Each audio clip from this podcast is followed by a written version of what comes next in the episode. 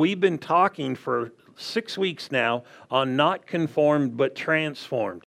I, I, was thinking about this this week when I was praying. I thought, you know, out of all the things that I've been dealt with of the Lord over the years of giving my life to Him, the, one of the biggest general topics that I've been dealt with is renew your mind. R- renew your mind. Now, we've talked about this and we know from the scriptures that we've started on, and we're not going to turn there, but Romans 12, 1 and 2. But verse 2 says, Don't be conformed to this world.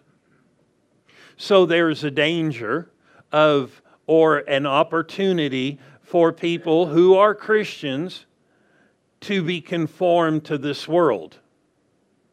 That would sound so strange that a child of God, somebody who's given their life to the Lord, could end up looking or pressed into the mold of the world. Wouldn't that be strange? But it's a real thing. But he said you don't have to be pressed into the mold.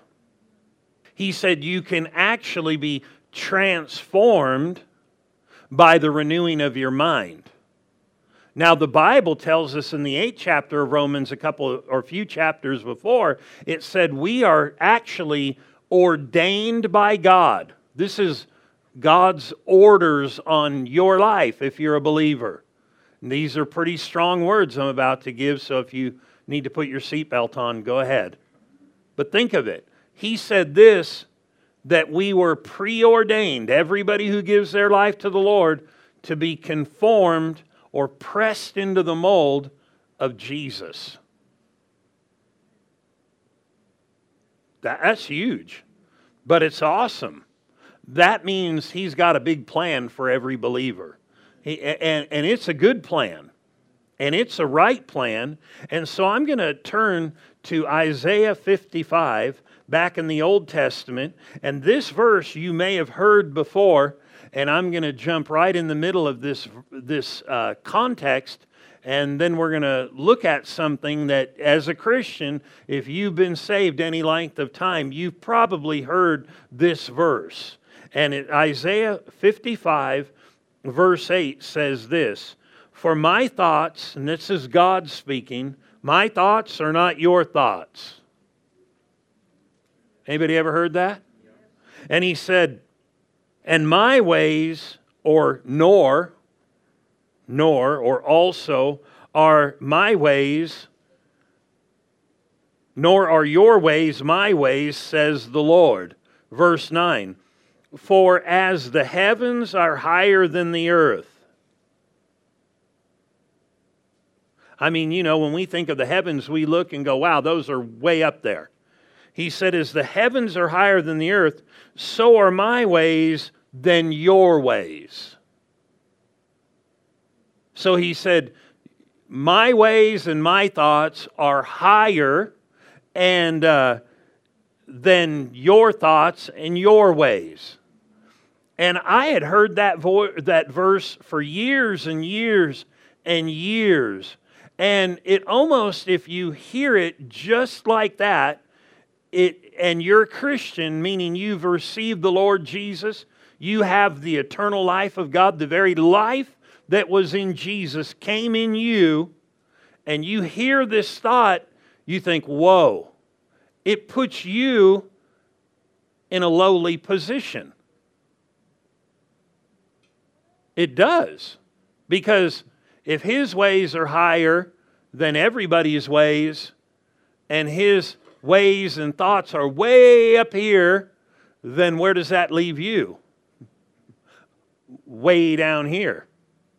But is that really what he was saying? You little minions, way down there?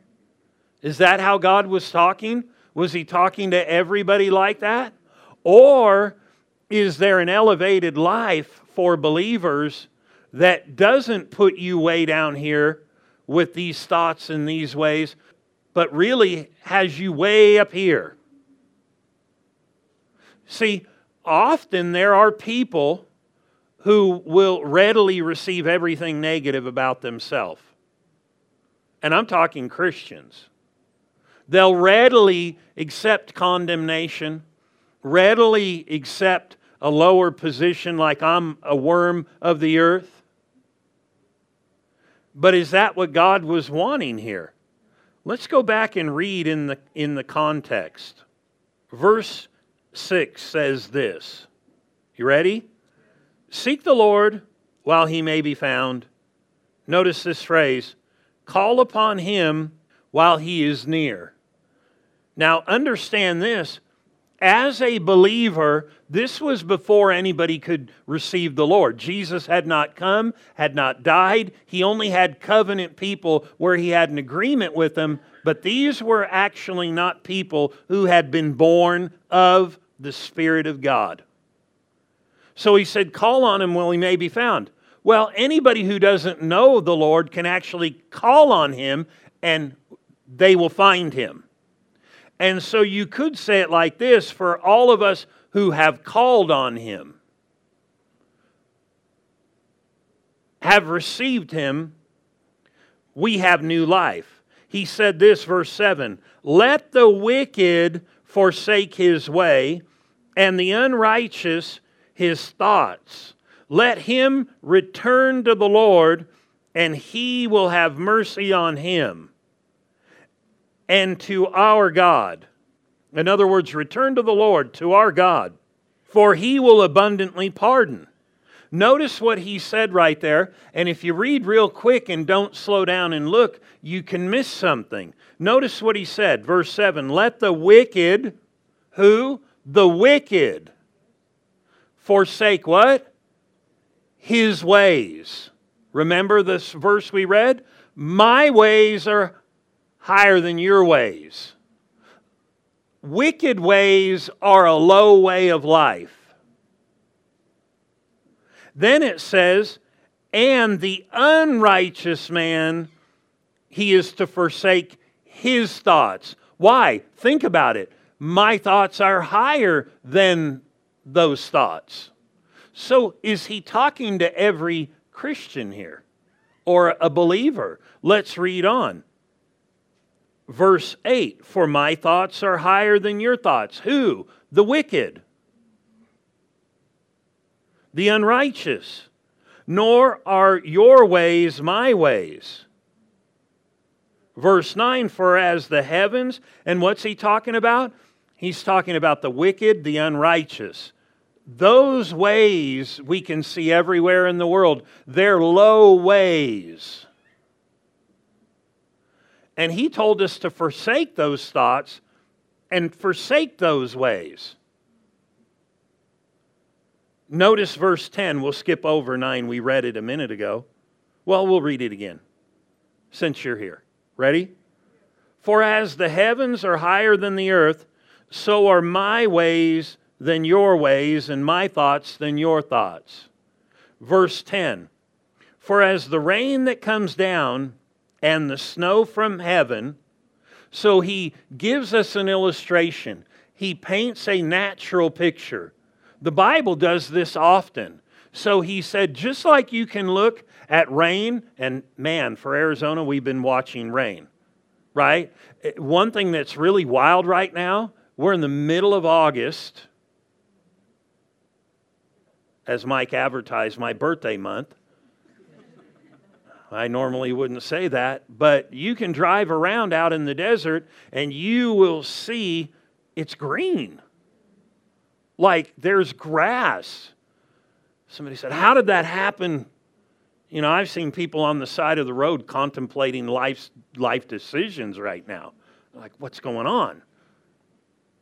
And you know, it's quite simple. You get enough rain, things start to turn green. I know this is quite profound. Write that down. Get enough rain, things grow. But notice, it, it, doesn't the snow do the same thing? When it melts, we call it spring, and man, there's beautiful flowers and everything. And so, what's he talking about here? Forsaking old ways of thought, old ways of doing things. He said, because there's a higher and a better way. And then he just throws this in here and he said, For as the rain that comes down and the snow from heaven, and they do not return there, but they water the earth and they make it. They make it. They make it. There is a forced result. Think about it. They, there is a forced result. They make it bring forth and bud. In other words, it starts growing. That it may give seed to the sower. In other words, these things will start growing and then more seeds will come. And it starts a process that it may give seed to the sower and bread for the eater. Think of this whole context here. He's talking about supply, he's talking about increase. I mean, he's talking about all these things, and what is the context? Wicked, unrighteous ways and thoughts, God's ways and thoughts that are higher. And where does the rain come down? Where does the snow come down? No matter no no wonder he used snow and rain as an illustration and he didn't say it springs up out of the earth. No, because his thoughts and his ways are way high, but they come down. The Bible said every good gift and every perfect gift is from above. And do you know this book right here called the Bible is from above? No matter what anybody said, it's from above. It's inspired. And it goes on to say, notice this, verse 11, so shall my word be. He's trying to tell you, my word will be just like rain and snow in the natural, so my word will be. No wonder there's a fight against the word. Because the devil knows his word will do this, God's word will do this. He said, So shall my word be that goes forth out of my mouth. It shall not return to me void. Just like rain doesn't go down and and have no effect? He said, My word will not be without effect, it will always have effect. If it's allowed to get in the soil, it will begin to produce. And he said, It shall not return to me void, but it shall accomplish that which I please. And notice this phrase, and it shall prosper. It shall prosper it shall prosper. It shall prosper. I mean, if you have ground and rain comes down on it, that ground will start to grow. It will start to prosper. It will start to become fruitful. If a person gets under the influence of the Word of God, especially somebody who's given their life to the Lord, the, the result of that will begin to be prosperity. Isn't peace prosperity? Isn't comfort prosperity? Isn't the presence of the Lord prosperity? Isn't love in the heart prosperity? Isn't peace prosperity? You could just go through all the things that the Word of God will produce and why we don't run to go hear the Word and run to accept the Word The word's powerful. He said there is a connection of prosperity and the word. I love the Holy Spirit. I do too. He, he's the teacher and revealer of truth. And Jesus said, My word is truth. The number one thing he's going to do is convict the world of their need of a Savior, but he's going to begin to teach and instruct us. Because think of this he said, If you meditate in my words, you will make your way prosperous. But think, how come? Because his word has prosperity built into it. Think of this a person who receives the Lord and gets saved, born again, we call it, they call on him, they'll get new life. They'll begin to prosper. But not only this, they'll prosper for eternity. where the person who rejects the word rejects the Lord, even though the Lord loves them, they will not prosper for eternity. They'll be tormented, the Bible said. Even though God wanted them to have prosperity here and prosper forever with Him. So if I'm a Christian and I'm not prospering, and you understand when I mean prosper, uh, you can have a bank account full of money and not be prospering. You can see that. Just look at the people in Hollywood. And, and you think, man, some of them are so miserable, they kill themselves. There's no reason to do that. But what happens is they thought money was the only thing. Now, I'm not saying money's evil because money's not. I mean, it's a tool. If anybody should have it, I say a believer because at least they'll use it right.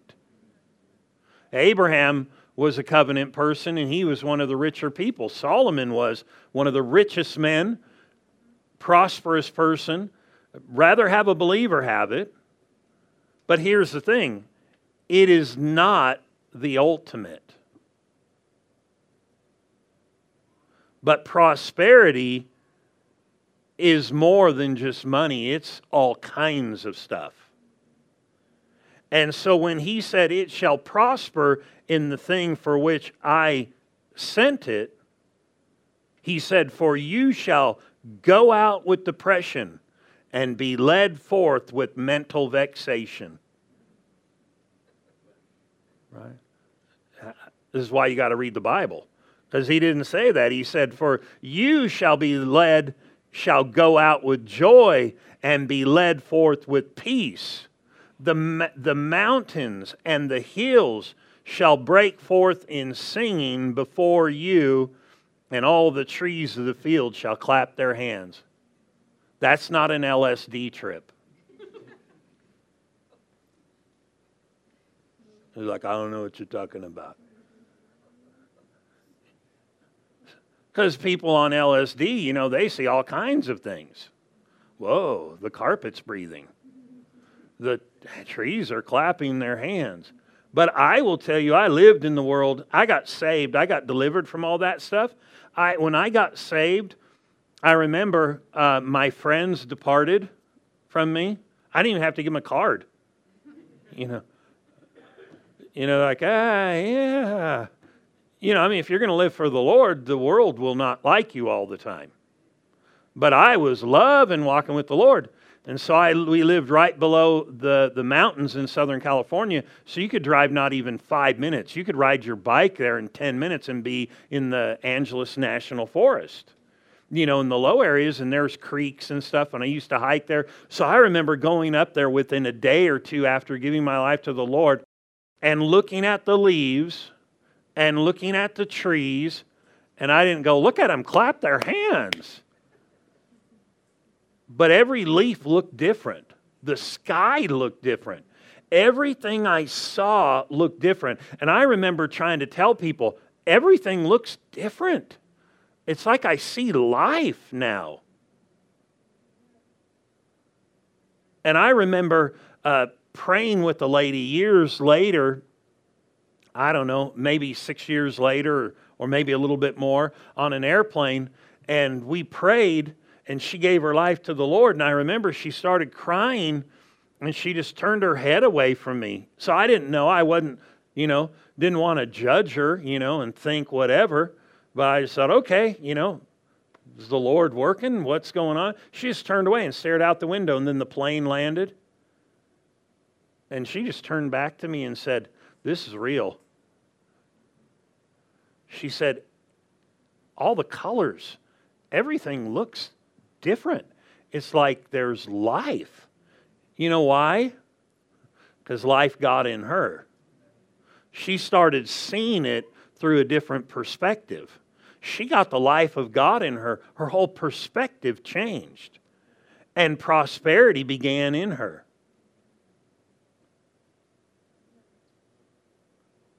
You with me? I remember I was at the beach one time the waves were real big. There's a beach called the Wedge, and, and it can get like huge waves. And I was down there, and I was standing on the beach, and there was this girl there, and I just struck up a conversation with her and started talking to her, and then started talking to her about the Lord. And God started moving. I, I said, You know, you, you could pray and receive the Lord right now, and He would do a mighty work in your life. She, she said, she finally said, Yeah, I'll do that. And I remember after she got done praying, she started crying and she said the similar type thing. First, she said, I thought you were just trying to go out on a date with me or get my phone number. I said, No, this is real. She said, It is. She said, This is real. And then she went off. She said, My family owns this big pizza business chain. And she said, And I have an uncle and my dad, and they're Christians. They've been praying for me. She said, But she had always rejected all advances to give her life to the Lord. She said, and she was just crying. She said, This is real. Everything is different. Why? It's not that anything out there changed, it's something in her changed. And when you get life, you can spot things that God was involved in the creation, whether people believe it or not. So we see here forsake your ways and move to a higher way. What's interesting is when a person gives their life to the Lord, the very first thing they do technically is begin to, in other words, if you're a Christian, if you've given your life to the Lord, and I don't mean you became a member of a church, being a member and be committed to a local body is vitally important. But you can be a member of a church and still miss heaven. It's when you receive the Lord and get new life. And so when we're talking about gaining His thoughts, or adopting his thoughts and his ways. What we're saying is this God's way of things is higher than our ways.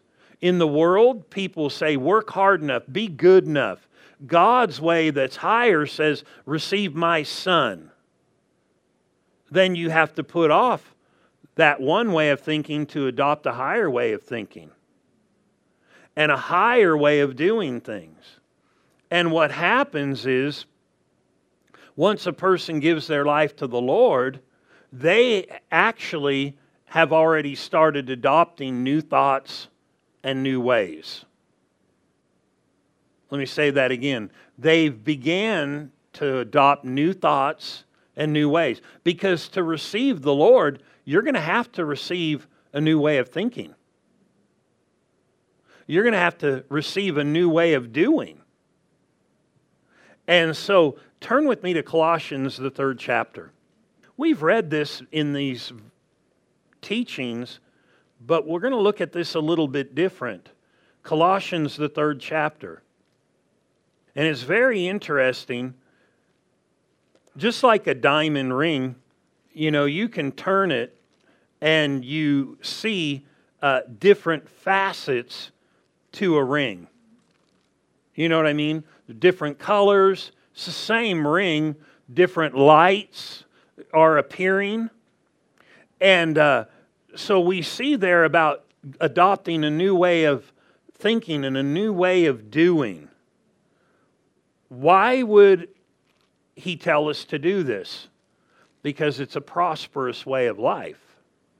Adam and Eve adopted a wrong way of thinking and a wrong way of doing, and it became a non prospering way of life. In other words, they tasted spiritual death. Their union with God was broken. There was a richness that they had that they lost. Because when we talk about some of this stuff, we're not talking about a bunch of religious rules and actions. We're talking about people getting eternal life. And when I first gave my life to the Lord, I received eternal life. I thought what I had gotten if you've ever seen Willy Wonka and the Chocolate Factory, I have the best illustrations I know. These are at my level. Remember, Charlie got a golden ticket. He got to go to the chocolate factory. He didn't know he had a chance to win at all. But, you know, I thought getting saved was my golden ticket. And uh, when the day comes that you die or the Lord comes back, you go, I got my ticket, I get to get into heaven. And I thought that that's what the golden ticket was that I got. Now, you, life, Sure, he said he forgave you, but life is not going to be much different. But I got a golden ticket. And sometimes people think, well, my sins were forgiven, and that is such a small part of receiving the Lord. Actually, what happens when a person receives the Lord, they become brand new inside. The Bible said the old is passed away. Now, you got to understand this when you talk about the old is passed away, it's not the natural old, it's the spiritual old. It's the same part when Adam and Eve sinned, it said they died. It's that void, that emptiness in the spirit of a man that is absent of the very life that Jesus had. Jesus takes the very divine life of God and puts it into the spirit of a person who receives him. And they get what the Bible calls Zoe. You know, I, have met more and more Zoes today. You know, you're anybody know a Zoe? You know, it's a cool name now. But it was a cool name a long time ago because the Greek word Zoe literally means the life and the quality of life that dwells in God. Jesus said this I have come that you might have Zoe. The very life and existence that is in God in you. See, that's way different than religion. Religion is don't do this, do this, do this, don't do that. Jesus said, I have come that Zoe, or the very quality of life, might come in you. Now, understand this by the verses we've been reading be not conformed to this world, but transformed by the renewing of your mind. That's not, the mind does not get Zoe, the quality of life that's within God, nor does the body get it. You're a three part being, it's the spiritual part that gets Zoe. That's why he tells Christians now reprogram your mind according to this. Because Zoe is real. The Holy Spirit in a person is real. I mean, so much so when I received the Lord, immediately I started knowing things. This Zoe, or God life, that was in the Son, and the Bible said, He who has the Son has Zoe in First John, or the life that's in God comes into that person. It doesn't leave you, stays in you. And remember, though, he said the way to prosper in this Zoe after is to do things in line with the Word. And the first thing you did when you received the way or the Lord, because he's called the way, you forsook your own way and said, I'm choosing the way, His way, which is higher than the earth, higher than the ways of the earth. He's the off ramp off of the highway of life into a new way. And, and then I had to forsake my own thoughts. This path is fine. This is okay. And I said, No, Jesus is the, the path I'm going to go that way. When I forsook my way and my thought, I accepted His way and His thoughts on it. All of a sudden, my thoughts are not, not His. In other words, now my thoughts are starting to come in line with His thoughts. And my ways are starting to come in line with His ways. And so are yours the minute you give your life to the Lord. But what about after? This is the verse I said we looked at before. Are we stuck with one initial experience of eternal life when we get saved? Or is this a new union with God that lasts until we get with Him and then lasts forever? Is it a new way? Are, you full of something? Somebody said, Yeah, somebody told me I was full of something. But not lies, but are you as a Christian full of something? You know, there's a scripture in Romans, I believe it's the ninth chapter in the eighth verse. It says, Those by the outward appearance that are Jews are not counted, or these religious people are not counted as children of God. In other words, not the ones, in other words, by an outward appearance, he said, but the seed, or those who are truly, truly children of God, are the ones who have received Jesus. So, what we need to understand is this there's an inward part and an outward. And it's the inward part that gets eternal life. What does it mean, eternal life? It's not just a golden ticket to get you to the other side it's actually obtaining and receiving the eternal life of God in you when you get saved. It's not a hard work. You know, God made it so easy. He said, Doesn't matter who you are, if you'd come unto me and call on me, He said, I would in no way cast you out. So, like, if you're like, Well, should I come to Him? He may cast me out. No, He said, I will in no wise cast you out. It is the most simple thing to get eternal life in you. You know, it's not a hard thing to get that eternal life out of you. I mean, when I mean out, I don't mean like remove it, but get it flowing out of you as a believer. But in a world and in a country that has prospered, and we have as a country, because our founding fathers put God first.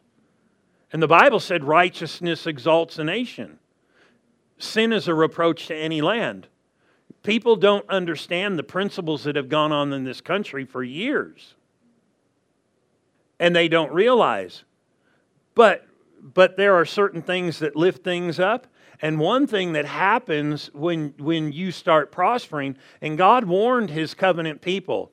He said, you know, because you're serving me, he said, I'm going to prosper you. But when I prosper you, he said this do not forget me. There's inherent opportunity to put your mind on other things in prosperity and to put the Lord in a place he does not belong, where he's not the highest. Now, other things are high. And why did he save these things? Because he he would because he was going to get angry at his people no he knew it would rob them if we really want our country to prosper get a bunch of people saved get the principles of the bible working and we won't have to worry about high crime because you get saved i didn't want to steal after i got saved you could have left your money with me and it would have been okay you with me Colossians 3, verse 1. Notice this. How do we get this life flowing through us or keep it flowing? And if there are distractions in the world, you can be distracted from going to church and being in fellowship with believers.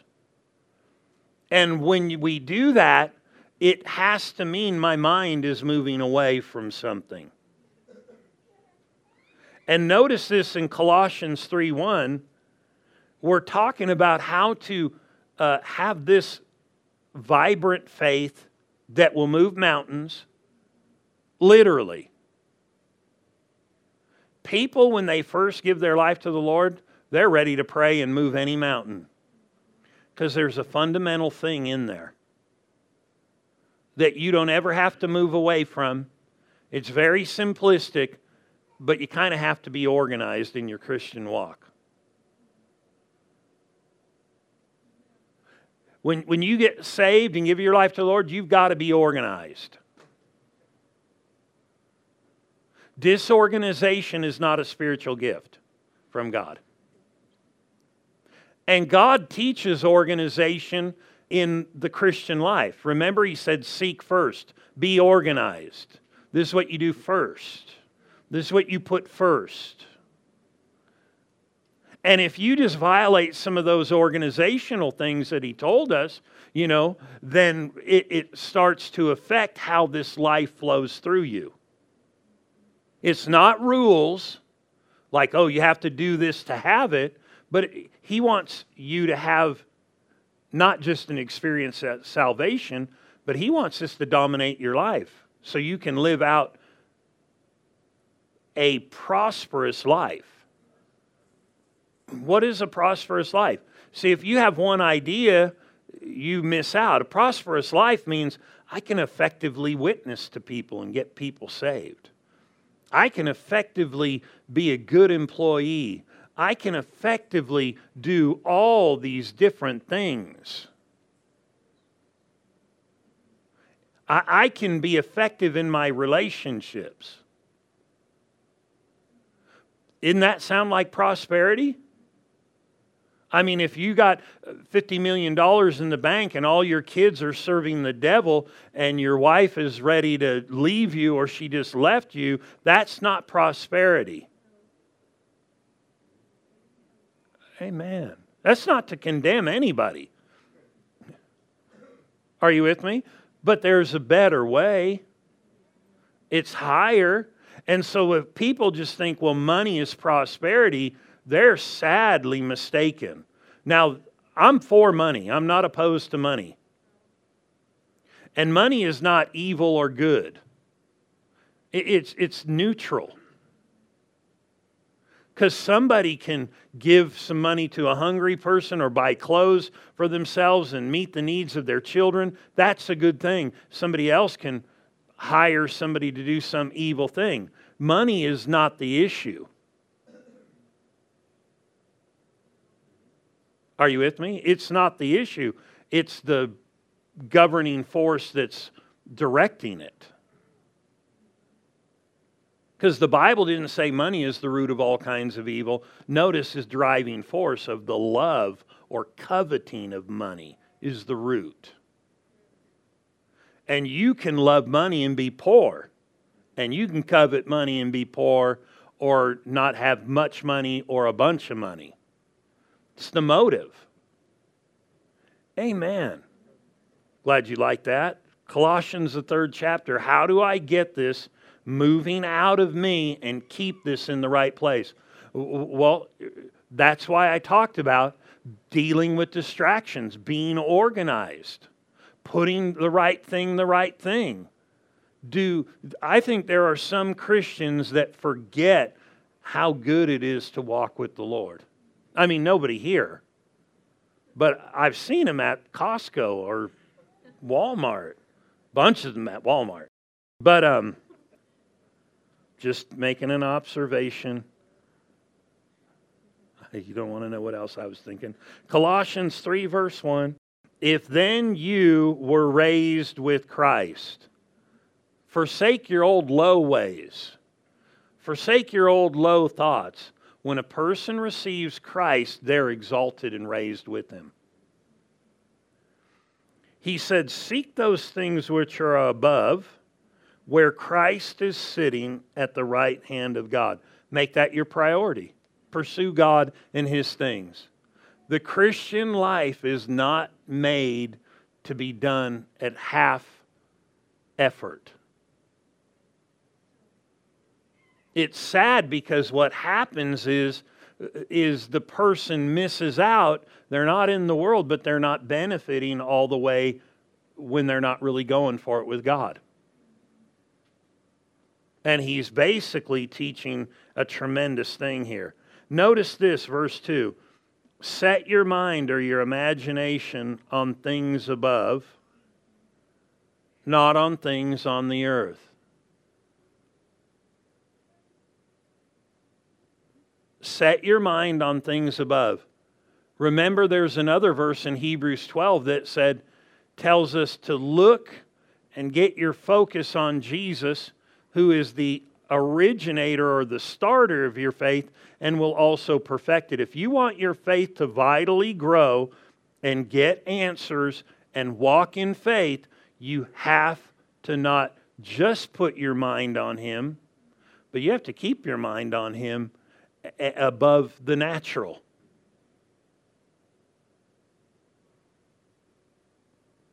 Amen. Notice this. For you died, and your life is hidden with Christ in God. Notice verse 4 when Christ, who is our life, notice this when Christ, who is our Zoe, He's the one who gave us eternal life. Talks about Him then appearing. But notice the thought there because you have Zoe, you have divine life, put your mind on the Lord. He's trying to teach Christians how to have this Zoe flow through them. Now, I'm going to quote a couple verses. You can turn there or write them down. But Galatians, the third chapter, the 21st verse said this If there were laws that could have been given that would have given eternal life, so there were no rules you could keep to get it, you can't earn it. It says this that Zoe, he said, then truly righteousness would have come by doing works or the law. Now, I just said something and we could read right by this. When he said, Put your mind on him because he is your life, because you've received eternal life, if you notice, and you can read that when you get home, or maybe you already are on your phone app going, uh, or you've turned there. But if you'll notice, he uses the term righteous and life, the Zoe life, interchangeably. Romans 5:21 does.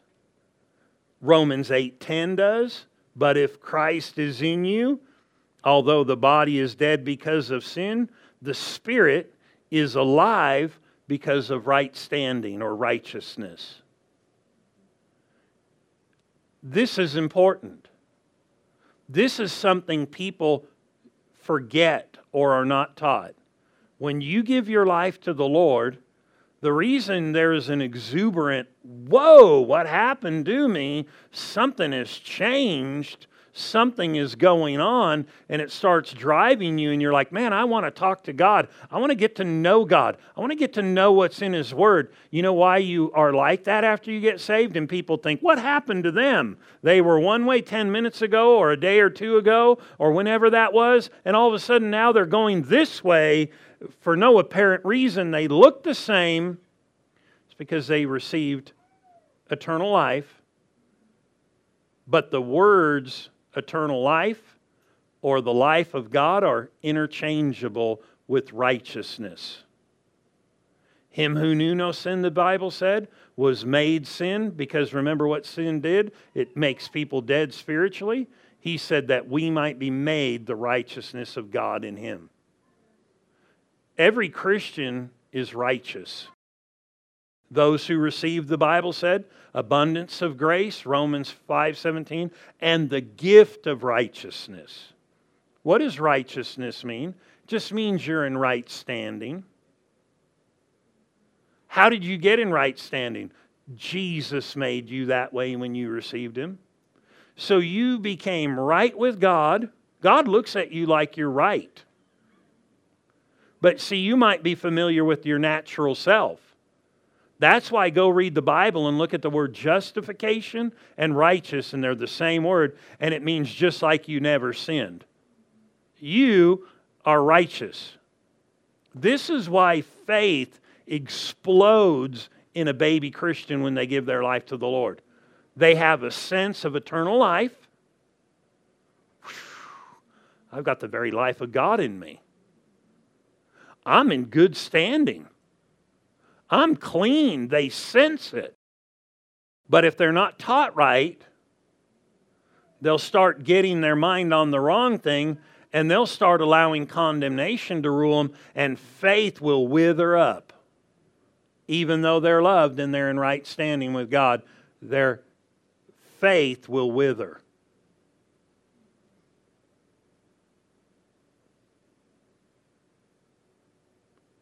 No wonder he said, Put your mind on things above, because he is your righteousness. The Bible said this in Romans He is righteous. Everybody believes Jesus is righteous. And the righteousness of the one who believes in him. No wonder he said, Put your mind on things above. Now, now I'm going to do a test like you're at the doctor's office. Great. Breathe deep. Exam- we're going to do a self examination. If I told you you are righteous, now this is for the people who have already received the Lord. If I say you have the divine life of God, because I'm just repeating Him, and you are righteous right now,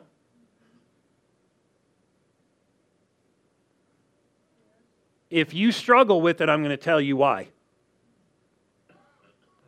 If you didn't go, bless God, I, I, mean, I'm talking to people who are born again.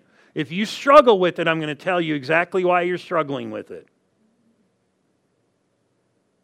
Anybody want to know why?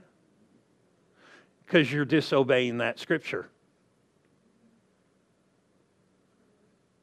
You're disobeying that scripture. So I said, huh? What do you mean?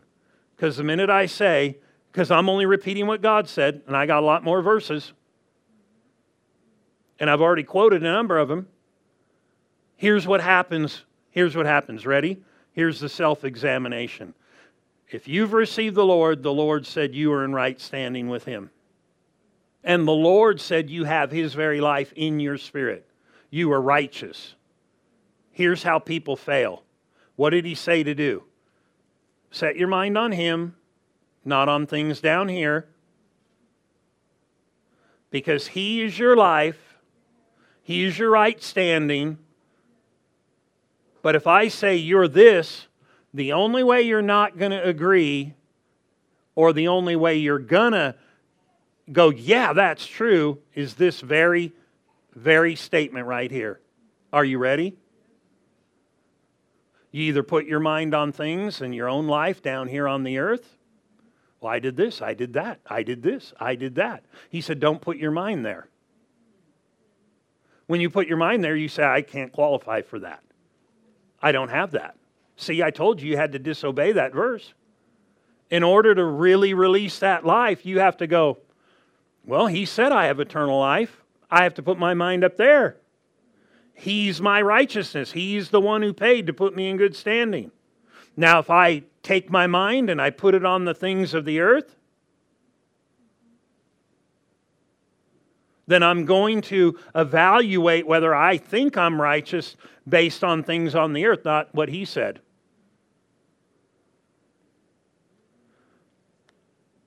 Amen. We're going to close right here 1 Corinthians 6.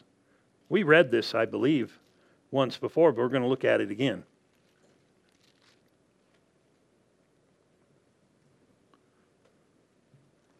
Oh. So, if, how do I release that life? How do I walk in that righteousness that is mine? Well, one, I declare I'm right. And it's easy to declare I'm right when I have given my life to the Lord and He paid and He gave me life. But I need to keep my mind there. Otherwise, I'll go, oh no, you, you don't know what I did the other day. But you're not in right standing by the works of the law. Are you just to live any old way? No, but that's not what makes you right. Because think of it you can't save yourself, you need a Savior, but after you get saved, you can save yourself, and you don't need a Savior? Faulty thinking. 1 Corinthians 6, verse 9. Do you not know that the unrighteous will not inherit the kingdom of God. Everybody knows that verse. I'm telling you, the unrighteous. But if you read 2 Corinthians 5:21, he wrote to these people and he said, "You are righteous." Who are unrighteous? People who are not right with God. Let's keep reading. Do you not know that the unrighteous will not inherit the kingdom of God? Do not be deceived, neither fornicators, idolaters, adulterers, nor homosexuals, nor sodomites. And there's a difference between a homosexual and a sodomite in this context in the Greek. One is what's called a catamite, or one who submits to it but doesn't even really have that affection or think that way. And then it goes on to say, nor thieves. Notice he puts them all together. See, some Christians look at one thing and go, oh. But watch the point. See, some people will miss what I'm saying and jump on the train and start going, oh, look at this, look at this. Let's look at the whole thing. The unrighteous will not.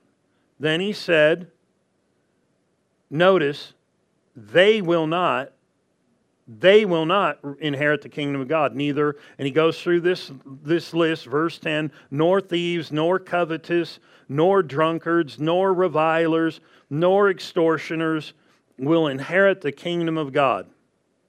And such were some of you. Notice this phrase, but you were washed Titus uses that term. You were washed, renewed, and set right by the work of the Spirit. You were washed, you were sanctified, literally means set apart. You were justified, same word righteous, declared not guilty in the name of the Lord, right? When you called on the name of the Lord, and by the work of the Spirit.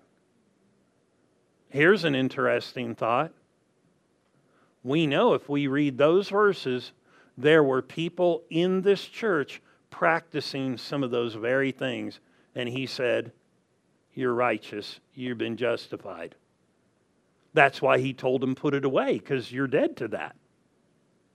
But he still called them righteous and still said they had life, but he used these terms. He said, You're just walking like a mere human being, even though you're not a mere human being.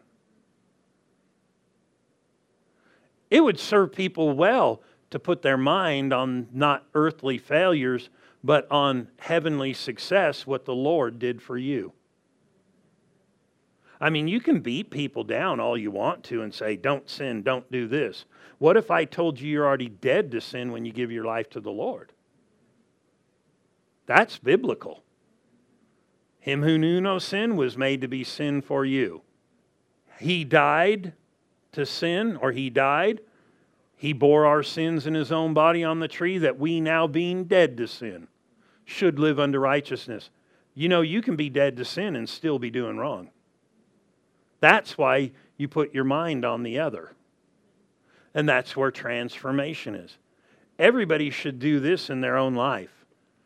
If you're a Christian, you need to do this, or one who's received the Lord, you need to do this. You need to personally put your mind on the Lord and start declaring, I've got eternal life. That eternal life that I received rules me. I'm in good standing with God. When you allow that to dominate you, your faith as a believer will just explode in a good way. Amen.